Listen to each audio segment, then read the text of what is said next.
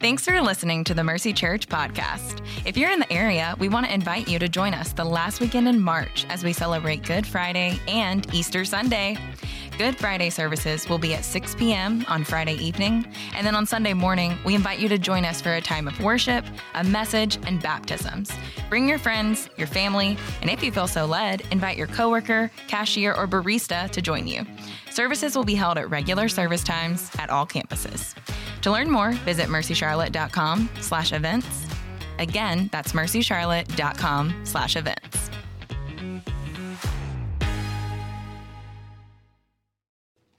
All right, good morning, Mercy Church.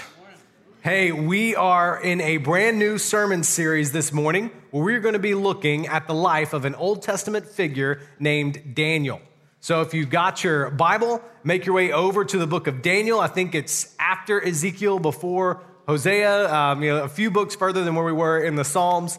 Listen, the reason we're going into Daniel is because this event, the events of his life, which happened 2,600 years ago and were written down in God's word, remains one of the most relevant stories, one of the most relevant spots in scripture to our day and age, and I believe especially relevant to Christians who are living um, here in Charlotte. This book is going to show us the story of a small group of friends who grew up in the community of Israel. You know, they, they grew up as a part of God's people, but then where our story picks up, we find them, Daniel and his three friends, living as exiles in a foreign land. And in this land, nobody else, uh, nobody else operates by the same faith system that they do. And so they're trying to figure out now where they once were a part of the cultural majority, right, as a part of God's people. They were there with their family. Now they're in this whole new land, and, and no one ascribes to this God that they've spent their whole life worshiping, right? And they're trying to figure out how do we live in this moment? And y'all, the reason we're digging into this is because right now we're in a new cultural moment. Over the last 200 years, you could say really since the Enlightenment, but definitely in the last four or five decades here in the United States, the ground beneath our feet has begun to shift.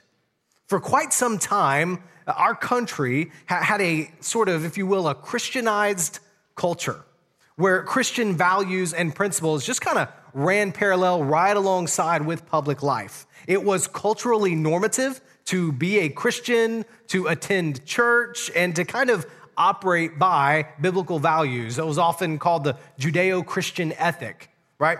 But then the ground shifted. American culture became a, a, mix of Christian and pagan values with the rise of the sexual revolution of the 60s and 70s. You guys may remember there was a song, The Age of Aquarius, right? And in this song, The Age of Aquarius, what they said was all these old systems are being torn down and there's a new age, the age of Aquarius. And they were right. It is, it was a whole new age. And, and then over the past 30 years, culture has shifted again to where now we're operating in what most social critics will call a, a post Christian society, where you no longer really need to ascribe to Christian values to be accepted in the public sphere. Sunday morning isn't like you got to go to church, you know, it's just one of the things that are available to do. Now, I, I want to be clear it's not that true Christianity has gone away or something like that. No, what's gone away and what's, what's fastly going away is kind of the, the nominal cultural Christianity. Let me explain it um, the way Russell Moore, I want to give you a quote from him. He's the president of the Ethics and Religious Liberties Commission. And in his inaugural address a few years ago, here's the way he said it He said, The Bible Belt is collapsing. The world of nominal cultural Christianity, the world that took the American dream and then sprinkled Jesus in, added Jesus to it in order to say, you can have everything you've ever wanted and heaven too. That is soon to be gone and good riddance. So, as Christians, we are now strangers and aliens in a foreign land.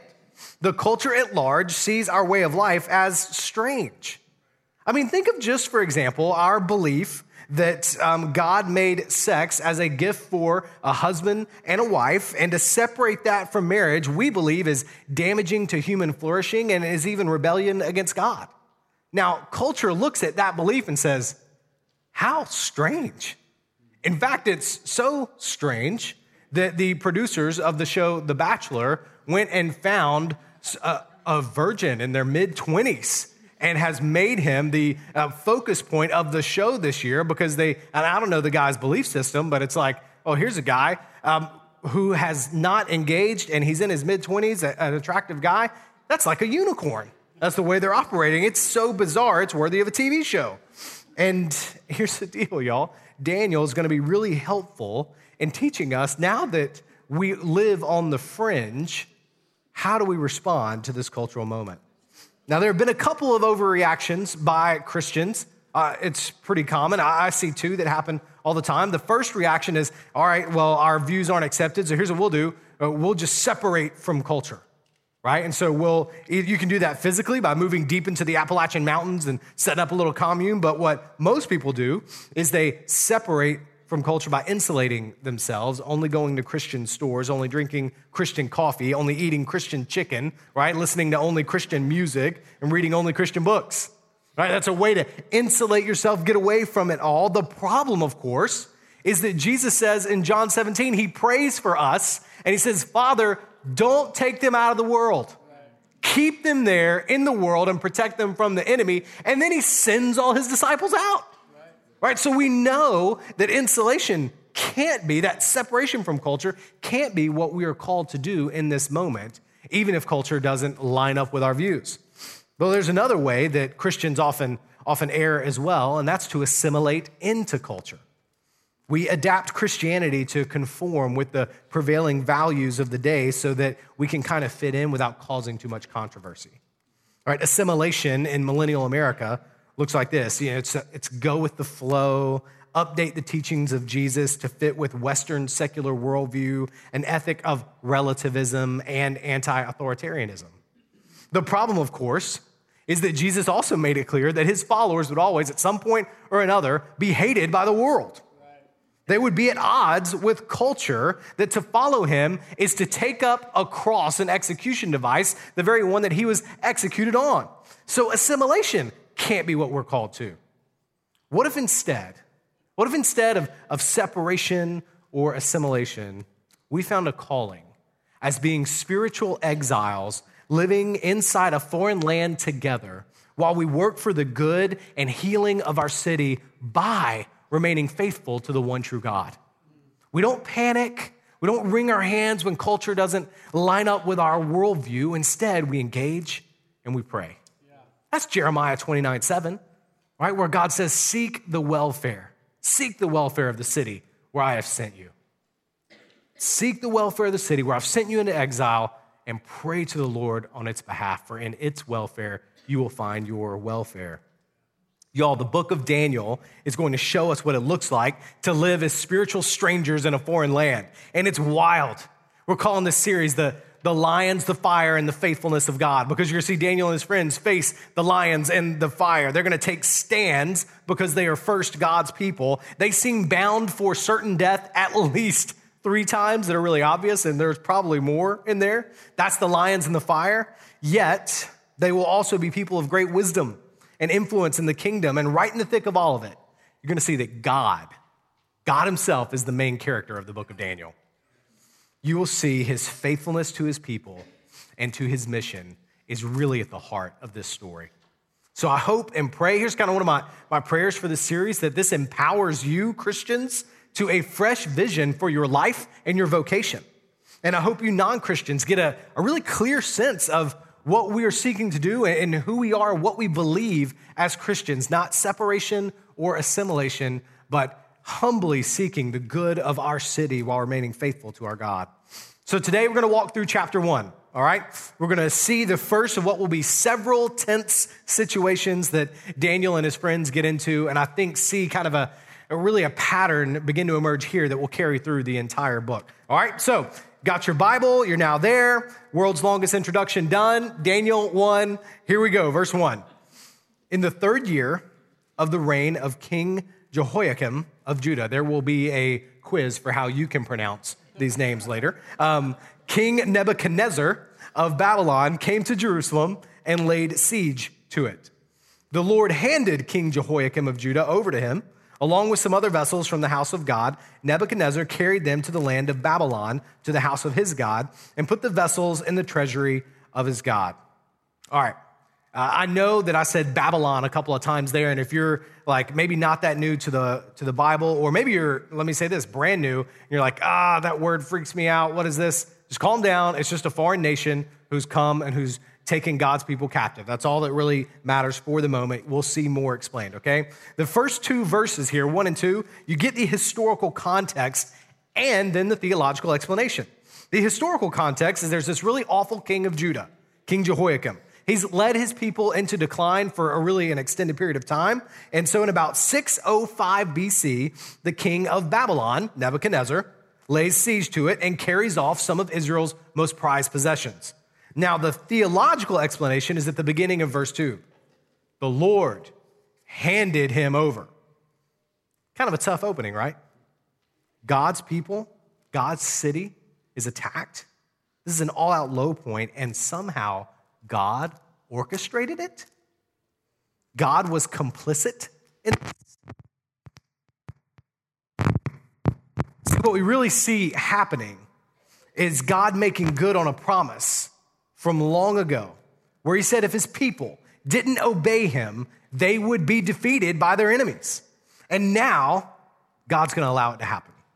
And it even gets worse than that. Look at verse three. The king ordered Ashpenaz, the chief eunuch, to bring some of the Israelites from the royal family and from the nobility. See what that means, right? Like the king's ordering this guy to abduct these children, these young men, and bring them. Verse 4 Young men without any physical defect, good looking, suitable for instruction in all wisdom, knowledgeable, perceptive, and capable of serving in the king's palace. The king abducts the best and brightest in the land. The intent by old King Neb is to strip God's people of their best and brightest and add them to his ranks. This will help, he thinks, ensure that Israel will remain subordinate to Babylon for generations to come because they'll be without their present and future leaders. He will indoctrinate them and assimilate them into Babylon. Look, he was to teach them, this chief eunuch was to teach them the Chaldean language and literature. The king assigned them daily provisions from the royal food and from the wine that he drank. They were to be trained for three years. And at the end of that time, they were to attend the king. Among them from the Judites were, here's where our guys come in Daniel, Hananiah, Mishael, and Azariah. The chief eunuch gave them new names. You see that? He gave the name Belteshazzar to Daniel, Shadrach to Hananiah, Meshach to Mishael, and Abednego to Azariah. The assimilation was to go so far that their names would be changed. That's how we get Daniel. He and his friends are prisoners away from their families, trying to figure out what in the world life looks like now. And I want you to see what happens to them because I think Christians, we face a modern version of these challenges today. Now, hopefully, our nation doesn't get taken over by a hostile nation and you get sent away, but if you look underneath the surface, you can see some similarities. Look at, look at what happens to these four. Their, their captors do two things. First, they isolate these four from their community, right? They're taken away from everything they know. They're thrust into this foreign place. It makes them more vulnerable to accepting the ideas of their new host culture because they're now in isolation. And then, and then the captors go after indoctrination. I mean, look at. They go to Babylon University for three years. They're charged with learning language and literature, trained in divination. This is systemic brainwashing. It's trying to get them to remove their previous beliefs in other gods and embrace the new Babylonian worldview new foods, new lifestyles, even new names. And y'all, new names is a big deal because their names were at the core of who they are. I mean, Daniel, God is my help. Like you keep looking into these, what you're going to see is their names are very significant. This is not, um, you know, when I got to UNC my freshman year, my uh, roommate comes up to me and goes, Hey, man, my name's John. I said, Hi, I'm Spence. And my dad looked at me, and I've been Spencer for 18 years. And in my rebellion, I dropped the R because that's how rebellious I was as a teenager. Um, but that's not, that's not the same thing as what's happening here. No, this is, uh, this is Babylon saying, out with the old religion of your parents, get with the times. This combination of isolation and indoctrination, it's a military strategy. The, the idea was to erase their ties to their former way of life. Our brothers and sisters um, who live in a closed country, uh, I can't even really name it right now, have told us how this um, this is kind of forced on them, the same kind of strategy when their government sends their elementary age children uh, to school on the other side of the island so that they can isolate and indoctrinate their kids. See, here in our culture, I see people wander into this combination voluntarily. You move to college, you have a professor or a series of professors who tries to show you that your parents' religion was just ignorant, that it's impossible, that there's only one God and only one way to that God. How ignorant is that? How hateful is that? How can you tell me that my religion is wrong and your religion is right? How do you know? And you've never been trained to spot the small minded hypocrisy of your professor's argument, and neither have your friends who are with you. And in isolation and indoctrination, you start to say, well, yeah, you know, I don't know. I don't know. You know, I know I believe in God, but it's got to be a God who accepts everyone just as they are. Now, of course, not everybody goes off to college, but the same challenge is faced by all of us at some point or another. And in the three years that I've been your pastor, I have Got people that my heart breaks over because they were once a part of our church family and now they're gone. They're gone from Jesus, they're gone from true life, not to another church. That'd be fine. So today you might have a bit of hear a bit of a tone of warning in it, and that's because eternity is at stake, and I want you to be ready when you face these things. And by the way, the fact that February, uh, that we've just kicked off Black History Month, should not be lost on us. I mean, the book of Daniel is a story about a group of people forcibly taken from their land, sent to work for their captors, and then try and figure out how to honor God while in the confusion, pain, and anger of their situation. Does that sound familiar? Our African American brothers and sisters have a rich history of following Christ while being minorities in a majority culture. And we, in fact, we have African brothers and sisters in our church who had to flee their country years ago, um, flee their country years ago, and are now living here in a foreign land. Y'all listen, I'm a white 36 year old male. I haven't had to experience minority life. But now my belief system places me in a spiritual minority, which is certainly not the same as being a person of color, but there are some lessons that I can learn from leaning in and listening to Christian voices who have experienced that life. So I'm listening to and reading a lot of voices this month who can relate to Daniel even more than I can, and I'd encourage you to do the same. Uh, now, listen, I want you to see how Daniel and his friends respond to this moment. This is verse 8. Daniel determined that he would not defile himself with the king's food or the wine he drank. So he asked permission from the chief eunuch not to defile himself. Now, Daniel's stand on food might be kind of an odd one for you, uh, considering all the things that he's getting. Why food?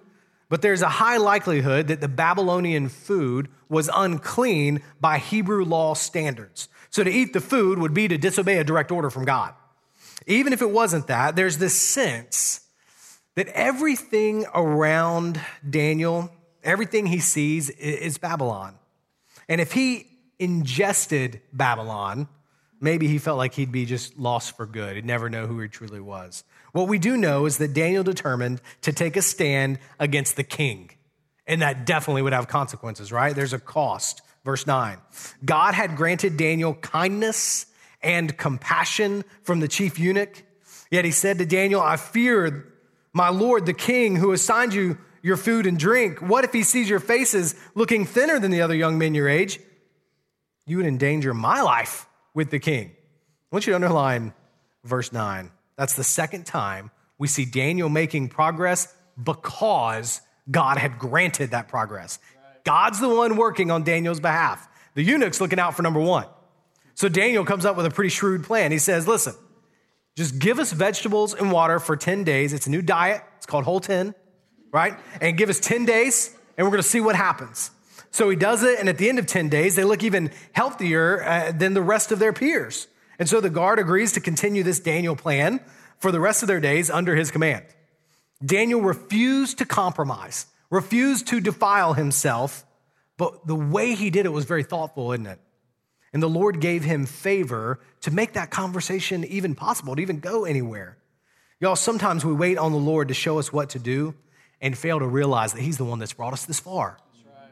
This book is allowing you to see that God, who put you where you are right now, and we're gonna come back to this a couple times today, He was faithful to you in putting you where you are right now.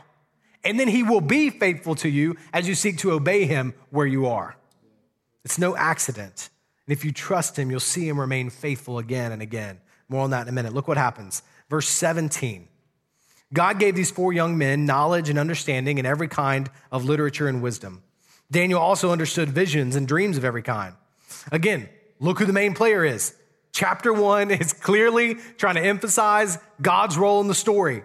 God gave them what they need to carry out their purposes in Babylon. 19. So then the king, now they're in front of the big guy. The king interviews them, and among all of them, no one was found equal to, Dan, to Daniel, Hananiah, Mishael, and Azariah. So they began to attend the king. In every matter of wisdom and understanding that the king consulted them about, he found them 10 times better than all the magicians and mediums in his entire kingdom. And Daniel remained there until the first year of King Cyrus. All these guys get important posts in the kingdom. And Daniel, this is the reason why it says King Cyrus, Daniel held that position for 70 years. For 70 years. He outlived multiple kings of Babylon and was even around when the Jews were released back to Jerusalem from captivity in Babylon. Most historians believe was a, a good chance it was Daniel's influence on King Cyrus, his wisdom, his uncompromising character, that led Cyrus to release the Jews. 70 years in such a prominent position had the kind of impact we'll never fully know. See, for his whole life, Daniel was a stranger in a foreign land. In writing to the church, the apostle Peter says, We, the church, we are now those strangers living in a foreign land. And that land is whatever land we live in. It's not that our, uh, y'all, it's not that our particular country is Babylon.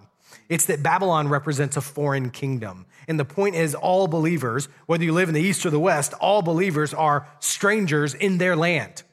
Here's what Peter says this is um, in starts in verse 11. It says, Dear friends, I urge you as strangers and exiles to abstain from sinful desires that wage war against the soul. Conduct yourselves honorably among the Gentiles, so that when they slander you as evildoers, they will observe your good works and will glorify God on the day that he visits. Strangers and exiles. We abstain from that which defiles us, yet we do so in a way that leads others to see the glory of God in us. The way St. Augustine describes this is he said there are two cities the city of God and the city of man. And when we become Christians, our citizenship moves to the city of God. This is now our primary allegiance to the city of God and to its citizens. We adopt our new city's laws, values, and way of life, but we still live for now as temporary residents of the city of man. It's not our homeland, but God says we are to live honorably while we are here so that others might come to know the one true God. So even though we aren't home, we should still be the best residents in the land that we're in. I want you to notice a couple things from chapter one that I think show us from Daniel's life what it looks like to be obedient to God as strangers and aliens in the foreign land that we live in, okay? Here's the first one trust and look for the faithfulness of God. This is verse 2. God gave Daniel's people into the hands of old King Nebuchadnezzar. Verse 9, God gave Daniel favor with the chief of the prison. Verse 17, God gave Daniel and his friends knowledge and wisdom far beyond what their peers had. The only reason, the only reason the book of Daniel isn't nine verses long is because God's the one doing everything along the way. Now, I know the most preacher thing to say is God is faithful, okay? Well, listen, first, just because it ain't new doesn't mean you don't need to hear it today. Right? In fact, so for some of y'all, that is the one thing you really need to hear. God is faithful. And for all of us, what we should probably be doing every morning is we wake up in the morning is we say, you know what? Today I'm going to remember that God is faithful. I'm going to trust his faithfulness and seek to honor him with my life because I believe he's faithful.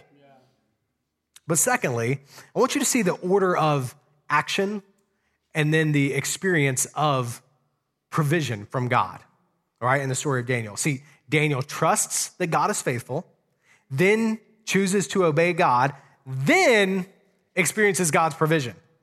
God's provision, well, I should say, the experience of God's provision comes in response to Daniel's step of faith. So if you want to experience God's provision, you got to take a step of faith.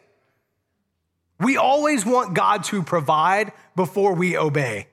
Like, God, just show me exactly how this is going to work out, and then I'll trust you and I'll take a step. Right? That's not faith. Uh, my kids right now, my kids are into trust falls, which is strange. Do not encourage this thing that they're in right now, okay? But they're in a trust, you know, trust fall where you kind of you you stand on top of something, you cross your arms and you lean and you fall back, and you have to trust that someone will catch you. Well, my the youngest one, uh, she's five. She does it no problem, right? Faith like a child. She trusts that daddy is going to catch her, right? But the older ones, only nine and ten years old, and they're like hedging their bets and putting their foot down. everything. They're struggling to trust uh, whether dad is actually going to catch them. They'll say, "I'll say, is dad strong enough to catch you?" Yes. But then when it comes to actually trusting that statement, they struggle to do it already. Still trying to trying to preserve themselves already. Listen, you want to see God provide you want to see his faithfulness? Take a step of faith and then watch him work. That relationship you're in that you know is not honoring to God, take a step. Stop sleeping together, start praying together, move out, watch him work. What step? There's always a step of obedience that God is calling you to in your life. What step is that? Daniel 1 is here to say, God is faithful. He's faithful, He's working, and you can trust Him. Here's the second one Oh, there's so much more I want, I want to tell you about the faithfulness of God and encourage you towards, but we're going to keep moving. This is something you should dig into with your community group this week. The second one is God works by scattering his people. The second thing you see in Daniel. Notice that Nebuchadnezzar thinks he is bringing over the best and brightest to his worldview. What's actually happening? God is sending his people into Babylon so that the Babylonians will hear about the one true God. See, the next chapter just chapter two, we're going to see King Nebuchadnezzar bow down and worship the one true God. And in chapter three, we're going to see him command the whole nation to do the same. This is how God works. He sends his people to new people. He sent Jonah to Nineveh. He sends Daniel here. He sends Abraham out. He sends Paul to the Gentiles, and he's sending us even now. He says, Romans 10, faith comes by hearing so, how beautiful are the feet of those who bring the good news? That's why we say all the time around here people are the mission. You know, um, those of you who've been around Mercy for a little while, you know, have been connected with some churches in Cuba who are experiencing just an awesome awakening across the island. Well, it started when the communist regime took over many years ago and rounded up uh, some of the most influential pastors in the country and threw them into prison. I want to read you. Um, one of their pastors sent us just some kind of like basically his version of the story. Uh, and it's just remarkable to hear. Here's what he said. He said, you know, they're in prison. At the next prison over, they can hear some executions happening. They're terrified. And he says, the pastors gathered together, these guys that have been in prison, to quietly, quietly pray, read scripture, and softly sing hymns. And one day, a prisoner asked this pastor, he said, Why do you pastors meet together to pray and sing, but never tell us about God? The pastors were so convicted, they began to openly share, with their, uh, share their faith with their fellow prisoners. The government was not pleased with what was happening because a lot of prisoners are coming to faith. So they decided to disperse the pastors across the island to different prisons so that they would stop. But all the government did was to spread the evangelists to prisons across the country. He said this was the start of the, the first cell churches in Cuba because uh, they were actually in cells.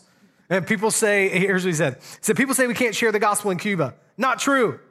If we want to share the gospel in the hospital, we go as a patient. In the schools, as a student. In prisons, as prisoners. At work, as workers. The key is to incarnate the gospel. Wherever God takes you, share Jesus without fear. We have no hate. We have no fear. The past is under the blood. The future is in God's hands. What we have is now Cuba para Cristo. Amen. Man, y'all, catch this. Sometimes God allows hardships to reach us because he wants his mercy to reach beyond us. That's what I hear from these brothers and sisters in Cuba. And the book of Daniel is a story about a missionary who just didn't realize he was a missionary. So maybe you're thinking right now you are in a wasteland period of your life. You are in this, I just got to get through it period of your life. What if you're actually in the perfect, most strategic place possible for carrying out God's mission? Let fear melt away under the confidence of God's faithfulness. He sent you here, and what you have is now. You know, Estados Unidos para Cristo. Here's the third one. And if my Spanish was off, forgive me. So, you know. Um, all right, number three resolve to live with uncompromising obedience to God. You see the moments, you catch it where Daniel really steps out. It's going to be repeating all throughout the book. It's in moments where he's asked to do something that would compromise his allegiance to the city of God, to the one true king. So he abstains from the food of the land because it would compromise obedience. Look again, 1 Peter 2:11. Dear friends, I urge you as strangers and exiles to abstain. To abstain from the sinful desires that wage war against the soul. Right? When sinful desires come, they come to all of us and they wage war on the soul. Ain't nobody saying that it's easy. God calls us to abstain from those. Abstain from foolish and corrupting talk. Abstain from gossip, which means not laughing. It also means not laughing when others are gossiping. Abstain is a word I think that sounds kind of prudish sometimes. And you can abstain in a way that makes others feel judged, but you can also abstain with humility and kindness. And all I'll say is it's better to abstain from the sinful desires of the flesh and have the favor of the Lord than to compromise so that you can have the favor of man. Yeah. You figure out what that means for you. I know it means something for all of us. But if your life looks exactly like the world, how will the world see that you belong to a different kingdom? And listen, one other thing I'll say is in a few chapters, Daniel's going to stand up to the king. Um, his confidence in God in this moment is preparing him for those even bigger moments. And another thing in this Daniel's with three friends. It's not his, all of his people, but he does have three friends encouraging one another as they're eating veggies and water day in, day out, right? I can't tell you, this is not gonna, I'm not gonna dovetail into a whole thing on community, but you need some friends to be with you and to seek to honor God as strangers and exiles in the land that we live in. Get in Christian community. All right, here, the last one. Rest in the finished work of Christ the greater Daniel. So here's what here's the deal, guys. You read this book, and what you're gonna find, you're gonna see that Daniel, he's awesome. I mean, he just he is. There's not much uh, about Daniel in our story in the way of fatal flaws. You know, he's not the Jonah character. He is a hero. And because of that, you could go through this story, you could go through these six or so weeks that we're going to be in this and just feel burdened because you are not going to measure up to Daniel. He stands up to three different kings. He does it multiple times. He's a teenage prodigy. He's always praying, right? He is a hero of the faith.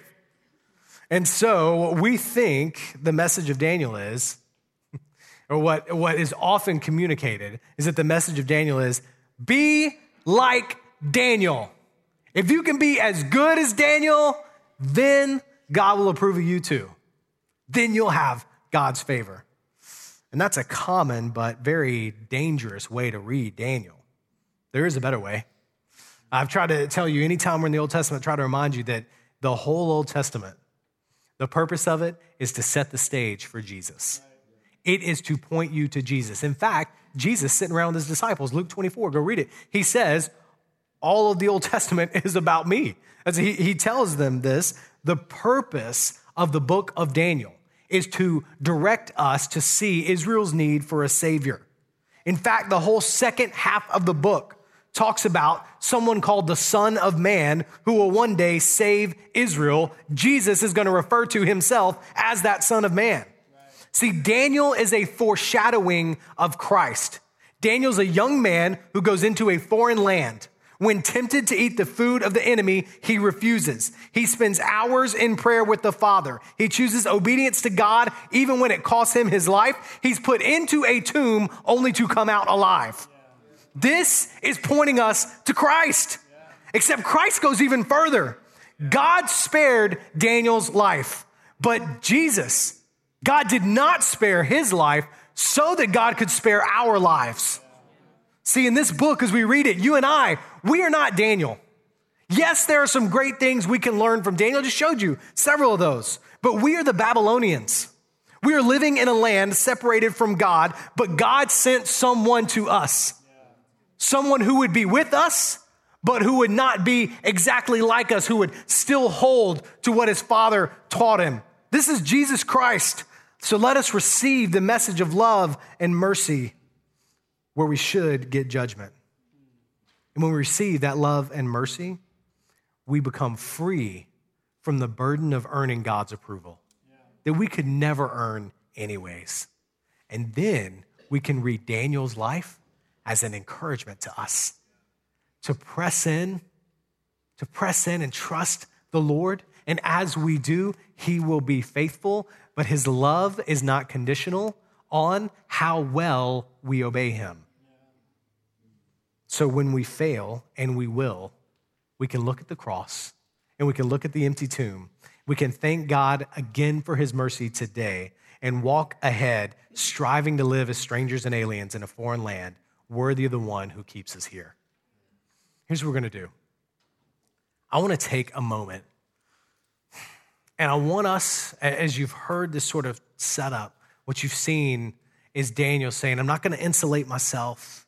He didn't have a choice, he couldn't insulate himself, right? He's there uh, as a captive, but he also didn't assimilate. And I want us to take a second and actually a minute or two and spend some time talking to God and repenting of where we have, where we have separated ourselves from where God has placed us, and where we have assimilated and just chosen the way of the land that we live in. I want to take some time and turn from that because of the course of this book, what we're going to see is this wonderful calling we have as the people of God. And I think that begins, I think God beginning to use us starts with us turning from that and turning back to Him. So I want to take a moment and do that. Would you bow your head, close your eyes? Let me lead you through this time of repentance. The way you can pray this is pretty simple. First, it's it's confession. It's saying, God, here it is. Here's where I have insulated myself. Here's where I have assimilated, where I've said, you know what, I'm not going to abstain. I'm going to just kind of go ahead and go forward because this is what the rest of the world is doing. And so I'm going to do that. Let's just take a moment, confess your sin to God. Maybe what you need to know, you've never you've never received God's mercy, God's salvation. Because see, as, as these Christians confess, the next step is to thank God that his love for you is not conditional. It's not conditional on how well you obeyed him today, how well you've been obeying him lately. He loves you. And you can turn back to him and receive that love, rest in that love. So if you're not a Christian, here's how you receive that love you repent of your sin, yes, or you've turned from who God calls you to be. Then you see Christ on the cross dying for your sin. You see the empty tomb where he rose again, defeating death. You say, I believe he did that for me. I'm receiving that. That punishment that was meant for me, he took it. I believe he did that for me. He rose again. I believe he did that. So I, I believe that Christ is both my Savior and now my Lord and I give my life to Him. It's that simple. Christian, you confess, then you turn. You say, God, God, show me how to live as a stranger and an alien for your glory today. You've got situations in your life. You can see them. I don't need, you know, I don't need to call them out. I don't know them. You do. God, I'm living for your glory today. Show me how. Father, that's our prayer. Help us, Father, as clumsily as we do it, to not separate and insulate ourselves, at the same time to not assimilate, but to live faithfully honoring you, to engage and, and pray for the people around us who desperately need the hope of Christ. Help us to that end, Father. We love you. We worship you. We praise you in Christ's name. Amen.